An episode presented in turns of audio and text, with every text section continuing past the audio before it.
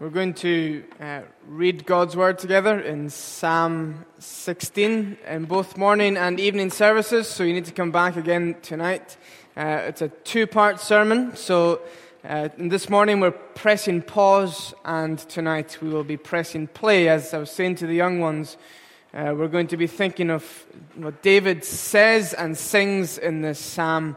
Uh, so I think Brian's going to come and read Psalm 16 to us. We read together in God's Word at Psalm 16, a miktam of David.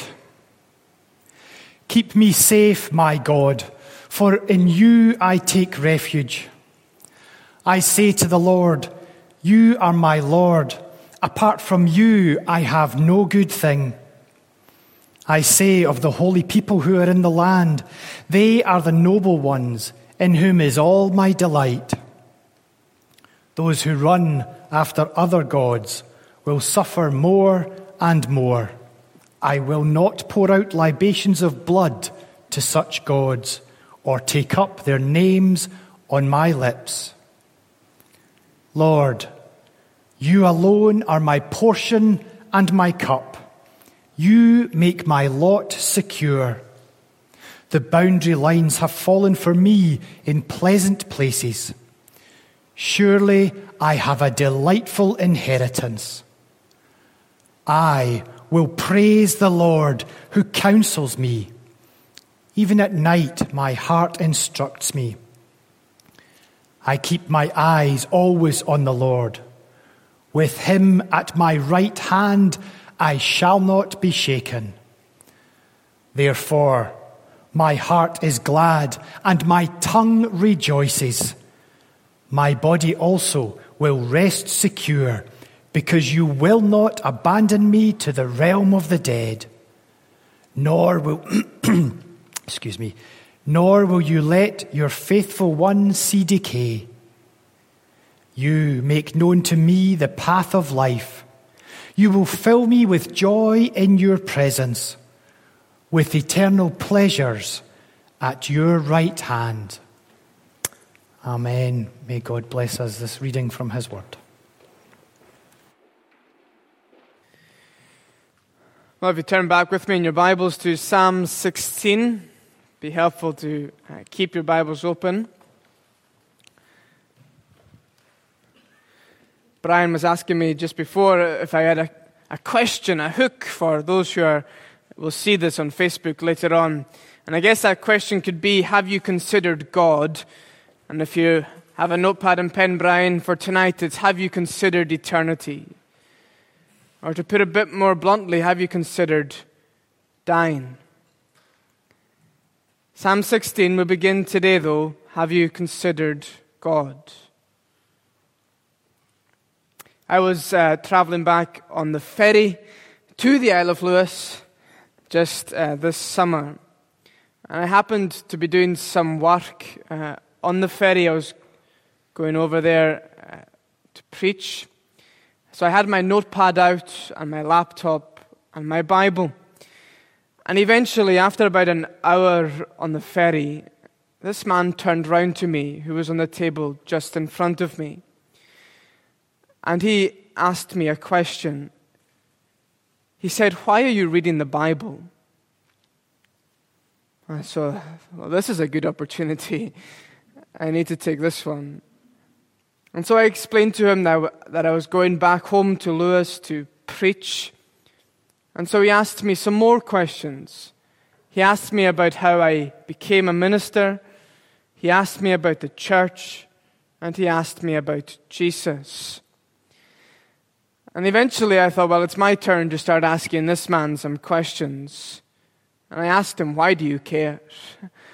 Why do you care that I'm reading the Bible? Because even the vast majority of people on this boat don't care. At that point in his life, he was exploring all kinds of faiths and even modern ideas of how to find satisfaction, how to find contentment, how to find God was his ultimate quest. He told me later on that he had four alarms set on his phone. And each time the alarm would go off, there was a title on the alarm that reminded him to be present. So, in other words, the idea behind these alarms for this man was to step aside from the rush of the day and to be present, to be thankful for his wife and children, and to try somehow to relate and make contact with God. I said to him, Well, that's not a bad idea to have that. It's good to step aside from the rush of the day. But I said to him, Why don't you change it from saying be present and have these alarms going off throughout the day, but saying be praying? And so by praying, you're not only going to hope for the best, you're not only going to hope to make contact with God or with a God, you will be speaking directly to the living God of heaven and earth. In Psalm 16, that uh, was read to us, we were listening into one of David's prayers. And this psalm takes us on a journey through life and into eternity. And however, to, to begin this journey this morning, we don't need to go forwards or backwards. We need to stand still. David invites us in this psalm to step aside from the ordinary business and busyness of the day and to take stock of our lives. As David prays and sings to God, this morning we're going to focus on verse 1 to 6. He looks in two directions. He looks up and he looks around. He looks vertically and he looks horizontally. So let's just consider these two aspects in verses 1 to 6. First of all, David looks vertical. He looks up. There in your Bibles, you see and read in verse 1, David says, Keep me safe, O God, for in you I take refuge. You know, almost a third of the Psalms that we find in our Bibles speak about refuge. Finding shelter, finding security, finding a safe place to hide. Very often, the psalmist seeks refuge in the midst of a storm. I was even praying about that a moment ago. Some of us are engulfed in what we would call the storms of life. The psalmist would find refuge during when the enemy's at the door. The psalmist looks for refuge when he feels like life is closing in around him. But not Psalm 16. Not Psalm 16. Here, there's no known crisis for David. He isn't under attack. He isn't wounded. He isn't fleeing from a certain sin. But he is still found in God's refuge. You see, the refuge is not only for us to enter into in the moments of catastrophe or emergency. Of course, the doors are open for you then, but the doors are always open. You know, some of you don't like going to the dentist, and so you put it off as long as possible until you begin to feel the pain in your tooth getting gradually worse. And of course, you will get an appointment, you'll get seen, and the procedure will get done. But your dentist is going to remind you that he or she doesn't only want you to come when the tooth hurts, they want you to come even when it doesn't. The Lord wants you to come to Him. Yes, when life hurts, but even when it doesn't.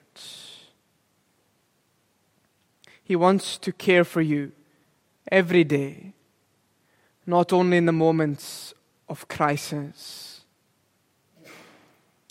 So, from his safe place, David's eyes are fixed above, and he declares his commitment, first of all, to God. We see that in verse 2. I said to the Lord, You are my Lord. Apart from you, I have no good thing. He confesses it with his mouth. He'll say it to other people, but he's also saying it to God. How often do we verbally tell God that we love Him? You know, your parents, if you're younger, they want to hear it. Your children want to hear it. Your spouse wants to hear affectionate words from you. They want to hear those three words from time to time throughout your marriage. Not because they doubt that you love them, but simply to be reminded and for the fact to be reiterated. The Lord shows us daily how much He loves us through His Word. He reminds us every time we read it of how deep His love for us as saved sinners has been poured out. And so pray right now in your heart. If you love the Lord, pray to Him and tell Him that you love Him.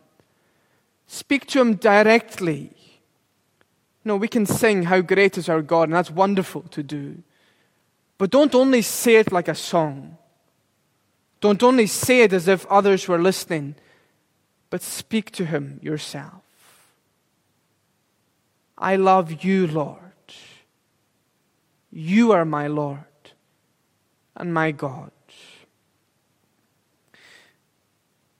Then we look on in verse 2.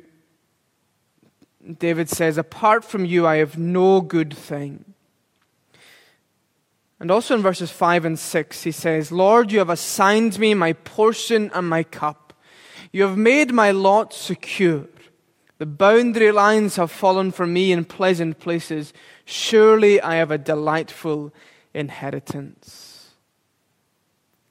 Here is David, the king, looking to God, and his, his conclusion is everything pales into insignificance compared to God.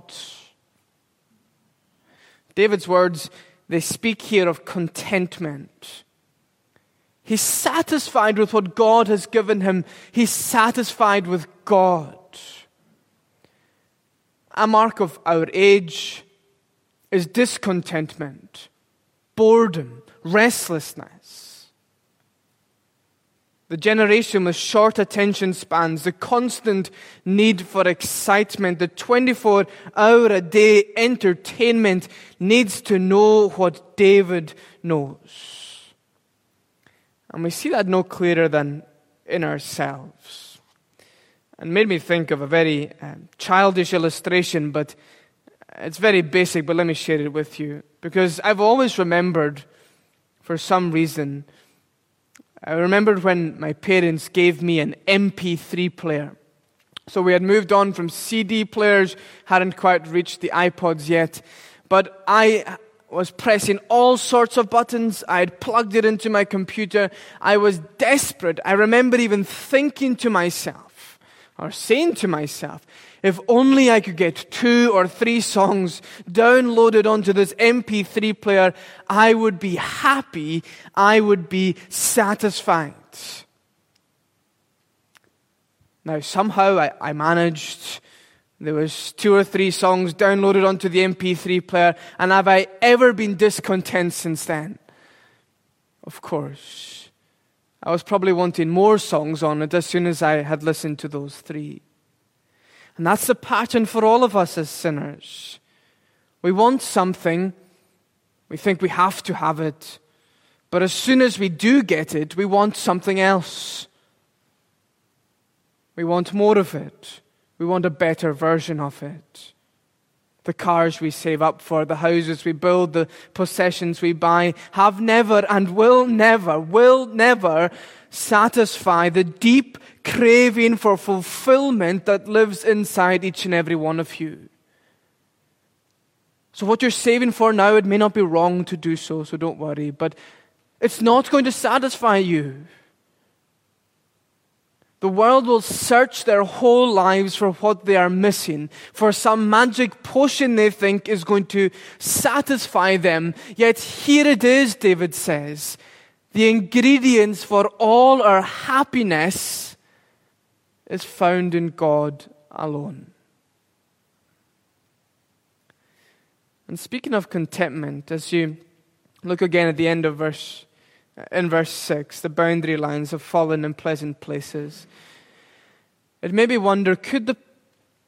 We can skip over these two verses. We don't have too much time today to think about them more deeply, but could, I wondered, the persecuted church, for example, say what David says here in verse 6? That the boundary lines have fallen in pleasant places. Could our brothers and sisters in Afghanistan say this morning of how the boundary lines have fallen in pleasant places for them? Can you see it with the various crises you've been through or are going through in your life? Well, David pauses and he looks over his life and he sings the Lord has been good to me. Not because his life was easy or trouble free. This is David who's lost his own son, who lost his friend Jonathan in battle. His other son became an enemy of his. His predecessor spent his life trying to kill him. He has come through many dangers, toils, and snares. And yet, David's delightful inheritance is God. You see, apart from God, he has no good thing. God is his everything. God is enough. So it begs the question is God enough for you? Or do you find the sparkle of this world too attractive? Is God your life? Or is it just part of your life? I came across this other hymn when I was preparing a different speaking engagement. It's entitled, Have You Counted the Cost? You may trade your hope of eternity's morning for a moment of joy at the most, for the glitter of sin and the things it will win, have you counted? Have you counted the cost? Why would you settle for glitter when the Lord is offering you gold? So David pauses. He looks up, he looks vertical, he pauses and considers God. But secondly, then, let's think horizontally. Let's look with David around us. With his faith fixed on God above, David shifts his gaze and attention to those who are around him. And he finds two groups of people in verses 3 and 4. He finds the saints and the sinners. The believers, the Christians, and the sinners. You know, the first uh, psalm in the Bible, Psalm 1, and illustrates the division so distinctly says, The blessed man does not mingle with the wicked. Instead, he delights in the word of God. He meditates on it, and all he does prospers. But not so the wicked. They are blown one way and then another, and ultimately they will not stand when the judgment comes. So he begins talking about the saints, the Christians. In verse 3, as for the saints who are in the land, they are the glorious ones in whom is all my delight. You see, a vertical relationship with God is always connected to a horizontal relationship with the people of God. Faith in Christ spills over into love, care, and esteem for his people. You know, the pandemic separated us from having physical fellowship with one another, and we missed that. Uh, Zoom and Facebook and YouTube are wonderful aids in a time of trouble, but are no substitute for being here and gathering with God's people. John Calvin wrote, God's will is that here on earth he should be exalted in the assembly of God's people as they live harmoniously under his authority and the guidance of his Spirit. This is the true communion of saints, which separates them from the pollution of the world, that they may be holy for his own, they may be a holy people for his own possession. And this is what really got me. In this way, as the saints become manifestations, pictures of the brightness of God's glory, they will draw others to Him. As the world sees you together, as they witness the true joy of God in our hearts, as they hear the notes of praise in our voices and the love of Christ on our faces, they will be attracted not to us, but to the light of the world, to Jesus Christ. So do not give up meeting together. And what sw- sweet moments we can all recall when we have met together. Those of you who are Christians, you can think back of different times spent with God's people, services in the boundaries of your church walls, fellowships in the homes of those who are now home with the Lord, evenings of spontaneous praise and worship to God. You know, as hard as uh, the last year and a half has been, fellowship wise, one thing that I did find precious and will never forget when we were in the depths of our lockdowns. I remember Ailey and I were out for a walk. Uh, one of our allocated hours of the day, we were allowed to be outside. And as we were walking round our village, a couple from our community were driving past. And because there was very few other cars on the road at that time, they just stopped in the middle of the road put the window down, and we stood there talking, talking about God. And at the end of our conversation, I prayed with them, standing in the middle of the road, praying with them, praying together, worshipping God. And that story is repeated over and over on people's doorsteps, on the other end of the phone, on Zoom calls. It's precious to be together. And it's a simple test for us how we can measure our own relationship with the Lord. Do you love these people?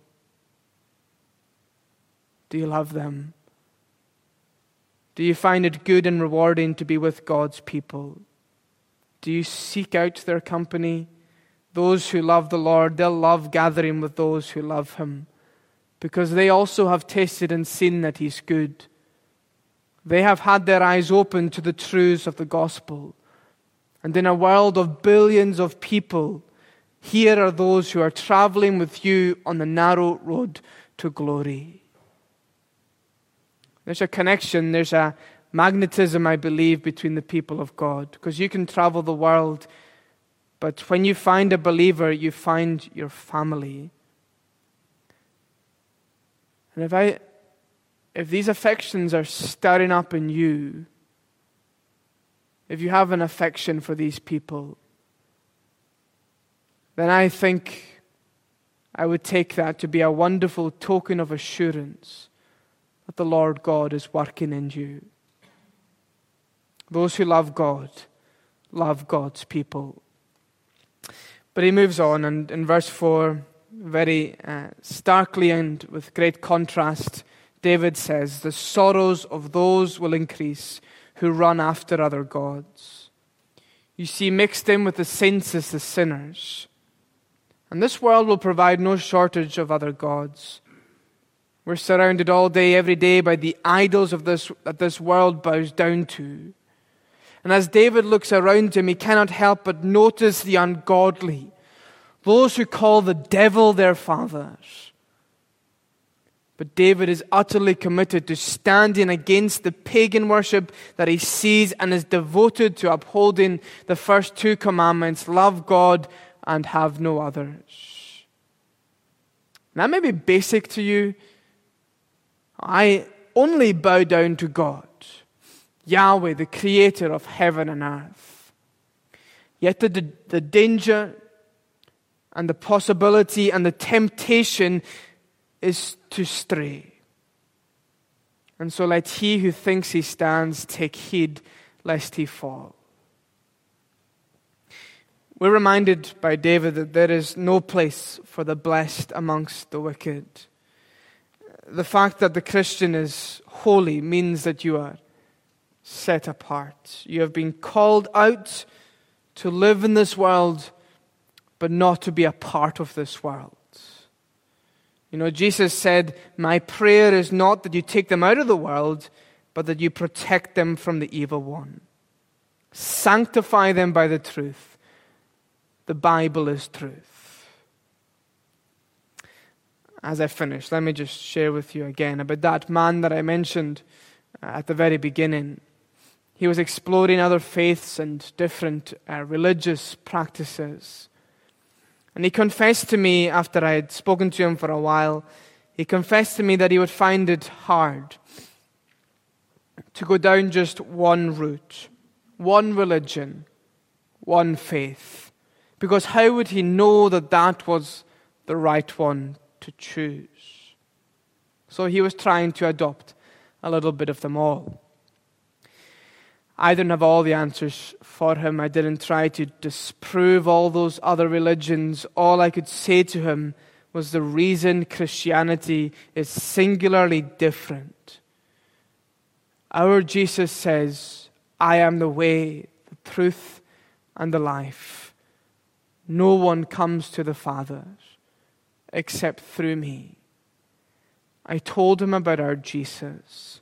I told him that Jesus came to seek and to save the lost. And that if you step out in faith, if you trust in Jesus, then all your sin can be forgiven. You know what he said to me? Nobody's ever told me that Jesus can take away my sins. Jesus can take away your sins. And as we came to Stornoway Harbour, he asked, or I asked him if it would be okay to pray with him. And so we prayed in the middle of the ferry, praying that Jesus would come into his heart and that is our prayer for any of you who have not yet put your trust in this God alone, where you will find full fulfillment, where you will find full satisfaction, where you will find full contentment, and where you will find it nowhere else. All other religions say you need to do something to be saved. Christianity says Christ has already done it. He's already saved you if you would believe in Him.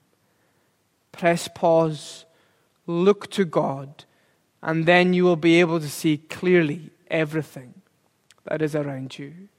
Let's pray. Lord our God, we thank you and praise you that you are the God, the creator of the heavens and the earth, Father, Son, and Holy Spirit. And our prayer this morning, Lord, is that any here today who have yet to taste and see the goodness of God, who are yet to have their sin forgiven, that the Holy Spirit would be moving amongst us even now. That you would save them from the darkness of themselves and lead them to the light of Christ. We pray as a church for souls to be saved. In Jesus' name, amen.